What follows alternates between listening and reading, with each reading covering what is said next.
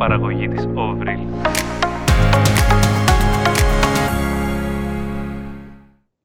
Σας καλωσορίζω λοιπόν σε ακόμη μια συζήτηση του σε ένα βιβλίο, εδώ που δεν έχει σημασία αν το βιβλίο είναι σε έντυπη μορφή, σε ακουστική μορφή, σε οποιαδήποτε άλλη μορφή σας εξυπηρετεί, παρά μόνο οι γνώσεις, οι ιδέες και η έμπνευση που μπορούμε να πάρουμε από αυτό.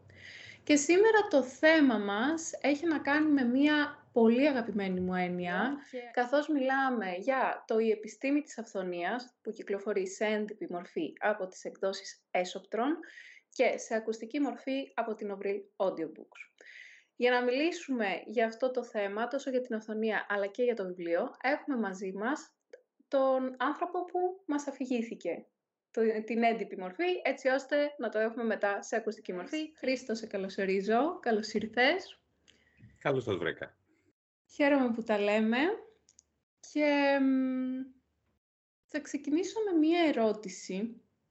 Βασικά, εμείς έχουμε γνωρίσει ως ε, αφηγητή εδώ, στη, εδώ στην Οβρίλ, αλλά δεν είναι μόνο αυτό το αντικείμενο εργασίας σου. Θες να μας πεις λίγα πράγματα για το τι κάνεις; Εγώ ασχολούμαι τα τελευταία 28 χρόνια με πωλήσεις. Ωραία. Και στον χώρο της μόδας κιόλας στο χώρο της μόδας. Πάρα πολύ ενδιαφέρον. Πώς είναι, πώς είναι ο χώρος της μόδας τα τελευταία χρόνια; Τα τελευταία χρόνια είναι αρκετά δύσκολος. Λόγω της κρίσης, λόγω των καταστάσεων, ειδικά τώρα αυτή την περίοδο, είναι αρκετά δύσκολος. Ναι. Έχει γίνει ένα συνεχές τρέξιμο. Αδιάκοπο. Αλλά πορευόμαστε. Συνεχίζουμε και πορευόμαστε. Okay. Ποια είναι η... Ποια είναι η άποψή σου για την έννοια αυθονία; Τι σημαίνει για σένα αυθονία; Τι σημαίνει για μένα αυθονία; Αυθονία σημαίνει να είσαι ικανοποιημένος με αυτό που έχεις, έτσι ώστε να μπορείς να δημιουργήσεις περισσότερο. Wow! Πολύ, πολύ ωραία πρόταση και πολύ ωραία τοποθέτηση. Σε, σε επηρέασε καθόλου το η επιστήμη της αυθονίας, καθώς το διάβαζες, για να ναι, καταλήξεις ναι, μπορώ την πρόταση; Μπορώ να πω ότι με επηρέασε αρκετά. Γιατί στην αρχή όταν το διάβαζα, επειδή είναι ένα βιβλίο που γράφτηκε το 1910, στην αρχή λοιπόν ήμουνα κάπως, τι, τι διαβάζω τώρα, τι είναι αυτό το πράγμα; Αλλά το συνέδεσα μετά και συνειδητοποίησα ότι βιώνουμε ίδια πράγματα σε μια άλλη εποχή. Γιατί αυτό συμβαίνει στην πραγματικότητα. Γιατί τότε ήταν η βιομηχανική επανάσταση, τώρα είναι ένα, η τεχνολογική επανάσταση που βιώνουμε, οπότε έχει πάρα πολλές αλλαγές. Και τελικά αυτό το βιβλίο έχει όλα όσα χρειάζεται για να μπορέσεις να πας προς την αυθονία να μπορέσεις να πας προς αυτό που θέλεις. Γιατί και τότε, αλλά και τώρα, ισχύουν οι ίδιες αρχές. Δεν έχει αλλάξει κάτι. Είναι πολύ ενδιαφέρον αυτό που λες, γιατί είναι η αίσθηση που παίρνω κάθε φορά που διαβάζω αντίστοιχα ή ακούω ένα βιβλίο που έχει να κάνει με θέματα Και στο, στο κομμάτι που περιγράφει τις δυσκολίες δηλαδή όταν είναι κιόλας ε, πιο παλιό το βιβλίο, στο κομμάτι που περιγράφει τις δυσκολίες εκείνης της τότε εποχής, νιώθω σαν να έχει γραφτεί τώρα, στη σημερινή εποχή. Και αυτό είναι, είναι πολύ ωραία πληροφορία που μας έρχεται τόσες δεκαετίες μετά, γιατί πολλές φορές έχουμε την αίσθηση ότι η εποχή που βιώνουμε είναι η δυσκολότερη που έχει υπάρξει ποτέ. Οπότε, διαβάζοντας βιβλία που έχουν γραφτεί ε, προηγούμενες δεκαετίες, συνειδητοποιούμε και θυμόμαστε ότι οι πρόγονοί μας περάσανε αντίστοιχα δύσκολα, οπότε βλέποντας ότι, ότι υπάρχουν άτομα που τότε ξεπέρασαν τις δυσκολίες έχοντας πρόσβαση σε πολύ λιγότερη γνώση και δεδομένα, ίσως αυτό μας δίνει μία, μία ελπίδα για σήμερα. Μ' άρεσε όμως αυτό που είπες όταν ξεκίνησες να διαβάζεις το βιβλίο και θα ήθελα να μου κάνεις μια σύντομη περιγραφή και σύγκριση, σε εισαγωγικά, του Χρήστου πριν διαβάσεις το βιβλίο και του Χρήστου μετά. λοιπόν, OK. Okay. Ε, ο Χρήστος πριν διαβάσει το βιβλίο, λοιπόν, ε, έκανε κάτι διεκπαιρεωτικά. Κατά την πορεία και διαβάζοντας όλε, όλες αυτές τις πληροφορίες που δίνει ο συγγραφέας, ο Wattles, ε, άρχισα να βλέπω λίγο διαφορετικά τα πράγματα. Δηλαδή, λέει χαρακτηριστικά, ας πούμε, ότι για να μπορέσεις να πας προς την αυθονία, για να κάνεις αυτό που θέλεις, πρέπει να φροντίζεις τρία κομμάτια. Δηλαδή, το σώμα, την ψυχή και το μυαλό. Και πρέπει να τα φροντίζεις εξίσου. Οπότε αυτό είναι και ένα κομμάτι που άρχισα να χρησιμοποιώ και σε μένα. Γιατί συνήθως οι περισσότεροι κάτι παραμελούμε. Ή θα φροντίζουμε το σώμα και ξεχνάμε το μυαλό. Κάτι αφήνουμε στην άκρη, τέλος πάντων. Οπότε αν έχω ξεκινήσει εγώ, σαν Χρήστος, και φροντίζω και τα τρία εξίσου. Και ε, ε, πραγματικά έχω δει διαφορά και βλέπεις και διαφορά ακολουθώντας τις αρχές τέλος πάντων που ε, μας λέει ο συγγραφέας ε, σε, όλη τη, σε όλα τα κομμάτια της ζωής σου. Γιατί όλα συνδέονται. Αυτό. Πολύ, πολύ ωραίο και έχω να σου πω ότι ε, όταν το διάβαζα, παύλα άκουγα, γιατί το συγκεκριμένο το, το διάβαζα και ταυτόχρονα σε άκουγα να το αφηγείσαι, που είναι από τις ε, αγαπημένες μου μορφές ανάγνωσης ενός βιβλίου. Θεωρώ ότι παίρνω ακόμα περισσότερα.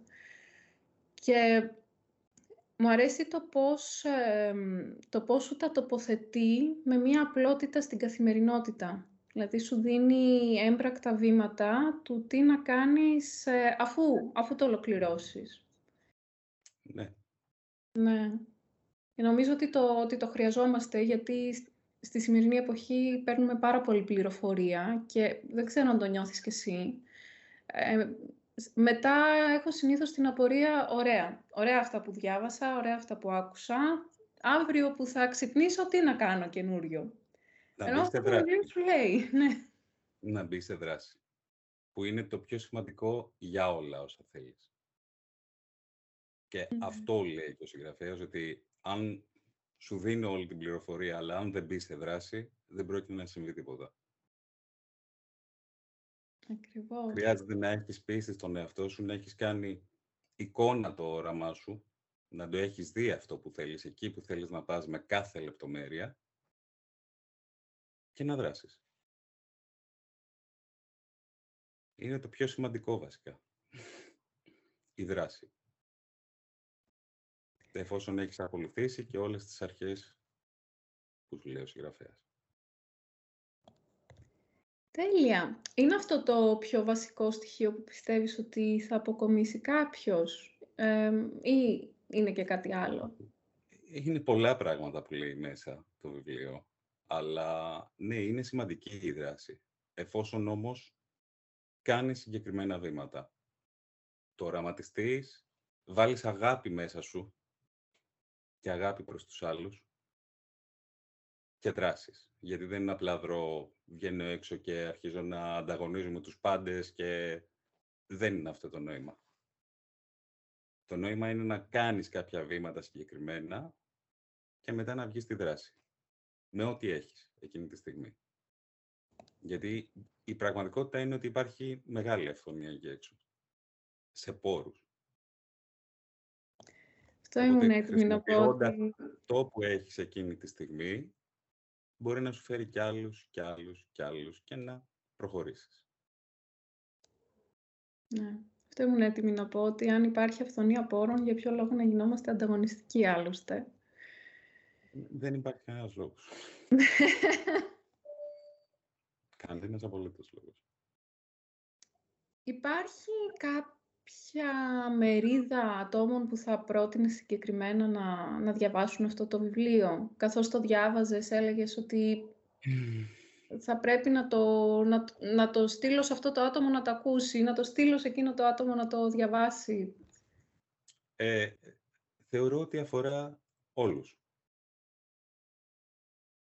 Και αφορά όλους γιατί είναι, δεν αφορά μόνο αυτούς που θέλουν να γίνουν πλούσιοι. Που, όπως λέει και ο συγγραφέας, είναι δικαίωμα να είσαι πλούσιος. Ε, αφορά τους πάντες αυτό το βιβλίο, γιατί είναι τρόπος ζωής. Και η αυθονία δεν είναι μόνο τα χρήματα. Αυθονία είναι πολλά πράγματα. Για τον καθένα, βασικά, είναι. Διαφορετικό, η αλήθεια είναι. Αλλά οι αρχές που πρεσβεύει ο συγγραφέας, που μας δίνει, ε, βοηθάνε σε αυτό το κομμάτι, στο να, να βρεις τον τρόπο για να έχεις αυθονία εκεί που θέλεις. Οπότε είναι ένα βιβλίο το οποίο πραγματικά αφορά όλους.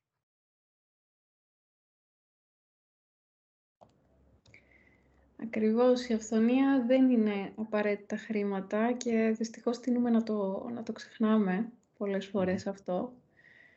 Αλλά αν το σκεφτούμε, ε, η αυθονία είναι πολλά περισσότερα πράγματα. Ε, εγώ έχω, μια, έχω υιοθετήσει μια συνήθεια τα τελευταία χρόνια. Κρατάω το, το, το ημερολόγιο ευγνωμοσύνης, το έχεις ακούσει; Ναι, ναι. Ε, αυτό το όπου κάθε βράδυ γράφουμε πέντε, πέντε πράγματα για τα οποία νιώθουμε ευγνωμοσύνη εκείνη τη μέρα. Και το έχω πάει και ένα βήμα παρακάτω το είχα ακούσει σε ένα webinar, όπου γράφεις και γιατί νιώθεις ευγνωμοσύνη για αυτό, το, για αυτό που συνέβη μέσα στην ημέρα. Και είναι μια πολύ ωραία εκπαίδευση για το, για το μυαλό, για να υπενθυμίζεις στο μυαλό ότι όντως αυθονία είναι πολλά περισσότερα πράγματα. Όπως μπορεί να είναι, για παράδειγμα, το ότι κάτι, ένα, ένα ανοιχτό ζήτημα που, που είχες, ε, τακτοποιήθηκε ξαφνικά μόνο του. Σου έχει συμβεί αυτό; Βέβαια. Δεν είναι εκπληκτικό. Δεν τακτοποιείται μόνο του ποτέ τίποτα. Η αλήθεια είναι έτσι. Δεν θεωρώ ότι τίποτα είναι τυχαίο. Γιατί ό,τι συμβαίνει το προκαλούμε εμείς οι ίδιοι. Δεν έχει έρθει ουρανοκατέβατο. Και το προκαλούμε οραματιζόμενοι, θα σου πω εγώ. Έτσι έρχεται η υλοποίηση. Δηλαδή είναι ένα βήμα για να υλοποιηθεί κάτι που θέλεις. Έστω και χωρίς να το καταλάβεις. Μπορεί απλά να το οραματιστείς και τα βήματα να γίνουν χωρίς να καταλαβαίνεις απόλυτα τα βήματα που γίνονται και να γίνει πράξη. Σωστό.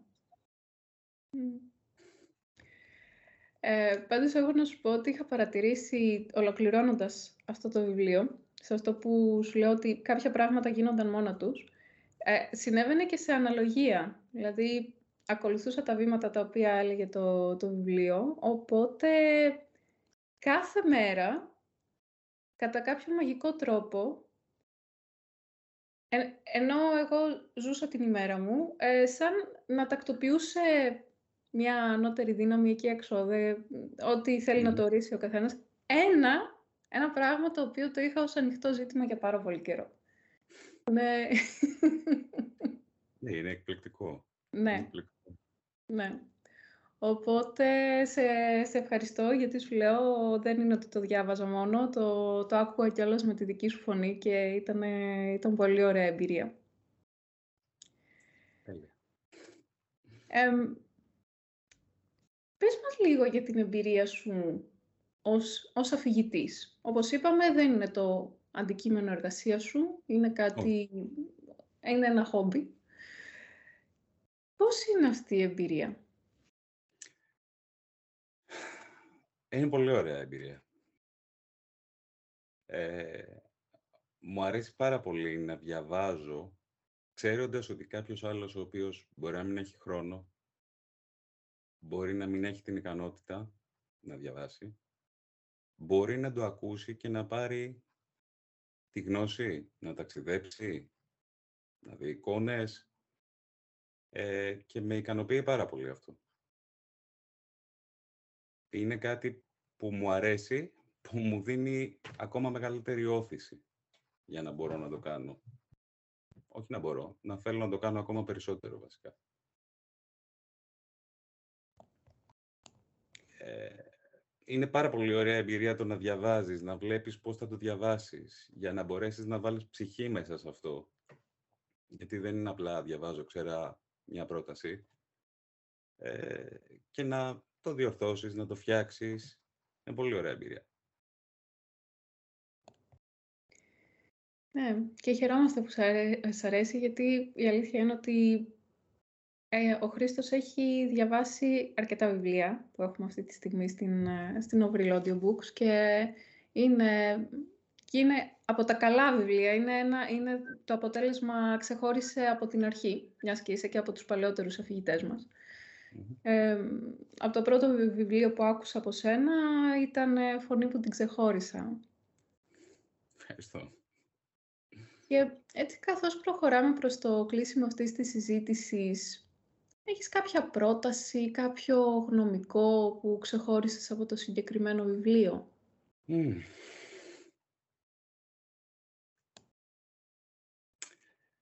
Θα μπορούσα να πω λοιπόν, δεν είναι ούτε πρόταση ούτε γνωμικό και αν θυμάμαι σωστά είναι ή στο πρώτο ή στο δεύτερο κεφάλαιο του βιβλίου όλο αυτό το κομμάτι που μιλάει για τη σύνδεση των τριών που είπα και στην αρχή. Δηλαδή το, το σώμα, το μυαλό και την ψυχή, τα οποία πρέπει να τα φροντίζεις το ίδιο και πρέπει να, να τους δίνεις και τροφή, έτσι. Όπου ε, το σώμα πρέπει να τρώει σωστά, να γυμνάζεται και να δουλεύει σωστά με διαλύματα. Ε, το μυαλό για να ανθίσει θέλει διάβασμα, θέλει ταξίδια, θέλει τέχνη. Και η ψυχή θέλει αγάπη. Οπότε αν φροντίζεις αυτά τα τρία εξίσου, όλα θα προχωρήσουν όπως πρέπει. Και στη δράση, βέβαια. Ωραίο τρίπτυχο μας έδωσες. Τέλεια. Εγώ καθώς το, καθώς το ολοκλήρωνα, κατέληξα σε μία μορφή άσκησης που σκέφτηκα να την προτείνω σε αυτό το βίντεο προς όποιον θέλει να την, να την ακολουθήσει. Γενικά πιστεύω αρκετά στην, ε, στην επανάληψη συγκεκριμένων βιβλίων. Ότι δεν είναι αρκετό να τα, να τα διαβάσεις ή να τα ακούσεις μόνο μία φορά. Και το «Η επιστήμη της αυθονίας» το εντάσσω σε, σε αυτά τα βιβλία. Ναι. Υπάρχουν συγκεκριμένα κάποια, κάποια κεφάλαια, είναι προς το τέλος, και έχουν να κάνουν με το από το κεφάλαιο 13, που είναι το βρίσκοντας την κατάλληλη εργασία και ο τρόπος που βάζει το κομμάτι της, της εργασίας και της επαγγελματικής που ξέρω ότι απασχολεί πολύ καιρό, το, ε, πολύ κόσμο το τελευταίο καιρό και ειδικά με όλη αυτή την κατάσταση που, που βιώσαμε και που βιώνουμε, ε, πολλοί κόσμος άρχισε να αναθεωρεί το πώς θέλει να εξελιχθεί στην επαγγελματική του καριέρα. Έχεις δίκιο, είναι αλήθεια αυτό. ναι, το, το ακούμε διαρκώς. Και είναι από το κεφάλαιο 13 που έχει μια πολύ ωραία προσέγγιση για το πώς να βιώσει ένα άτομο το μεταβατικό στάδιο.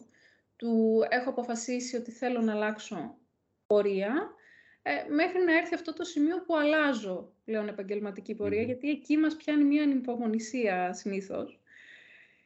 Και είναι μέχρι και το τελευταίο κεφάλαιο, το, το 17, που γίνεται η σύνοψη των μαθημάτων που, που μας δίνει ε, ο Βάτλς μέσα από αυτό το βιβλίο. Αυτό λοιπόν είναι, πέραν το ότι είναι τέσσερα κεφάλαια. Έχω να σας πω ότι τα κεφάλαια είναι σχετικά μικρά, βέβαια έχουν πολύ και συμπυκνωμένη γνώση μέσα. Και σε ακουστική μορφή είναι μισή ώρα. Και σκέφτηκα τι καλύτερο, ε, αν ειδικά κάποιος ε, κάνει διαλογισμό, για ένα μήνα ο διαλογισμός του να είναι αυτά τα συγκεκριμένα ε, τέσσερα-πέντε κεφάλαια. Θεωρώ ότι μέσα από αυτή, την, ε, από αυτή την επανάληψη πραγματικά μπορούμε να, μέσα σε ένα μήνα μπορούμε να δούμε τα πράγματα εντελώς διαφορετικά. Ε, δεν ξέρω πόσο ακούγεται αυτή η πρόταση. Είναι πάρα πολύ ωραία άσκηση. Πάρα πολύ ωραία άσκηση και ίσως να την ξεκινήσω κι εγώ. Λέω. Αρκεί όμως αυτό που είπες ότι μπορούν να αλλάξουν και να δεις τα πράγματα πολύ διαφορετικά, να μπεις και σε δράση. Θα το ξαναπώ εγώ για τη δράση. Να το ξαναπείς και χαίρομαι που μας το θυμίζεις διαρκώς, γιατί φαίνεται ότι έχεις αντιληφθεί ποια είναι η παγίδα στην οποία πέφτουμε τις περισσότερες φορές. Θέλουμε να κάνουμε πράγματα και απλά λέμε ότι θέλουμε να τα κάνουμε. Ναι, ναι, τα, κάνουμε απλά ένα όνειρο και το αφήνουμε εκεί. Ναι. Σε... Στην, ουσία, αυτό το όνειρο μπορεί να υλοποιηθεί από το πρώτο βήμα που θα κάνεις. Γιατί έχεις ξεκινήσει το πρώτο βήμα. Σωστό. Και εγώ δεν είμαι θεός και ό,τι και να έχω διαβάσει ή να έχω κάνει, υπάρχει σε μένα αυτός ο φόβος. Αλλά έχω βάλει πάρα πολλά κομμάτια πλέον σε μία σειρά, οπότε μπαίνω σε δράση. Τι θα, τι θα πρότεινες λοιπόν έτσι, για να το έχουμε στο μυαλό μας να το ακούμε κάθε φορά που μας πιάνει η αναβλητικότητα; Ποια θα ήταν η δική σου συμβουλή, η προτροπή, όπως θέλεις μπορείς να το πεις. Η δική μου προτροπή είναι ότι αυτό το όνειρο που θέλεις, φτιάξ' το με κάθε λεπτομέρεια μέσα στο μυαλό σου και ξεκίνα να κάνεις το πρώτο βήμα. Αυτό.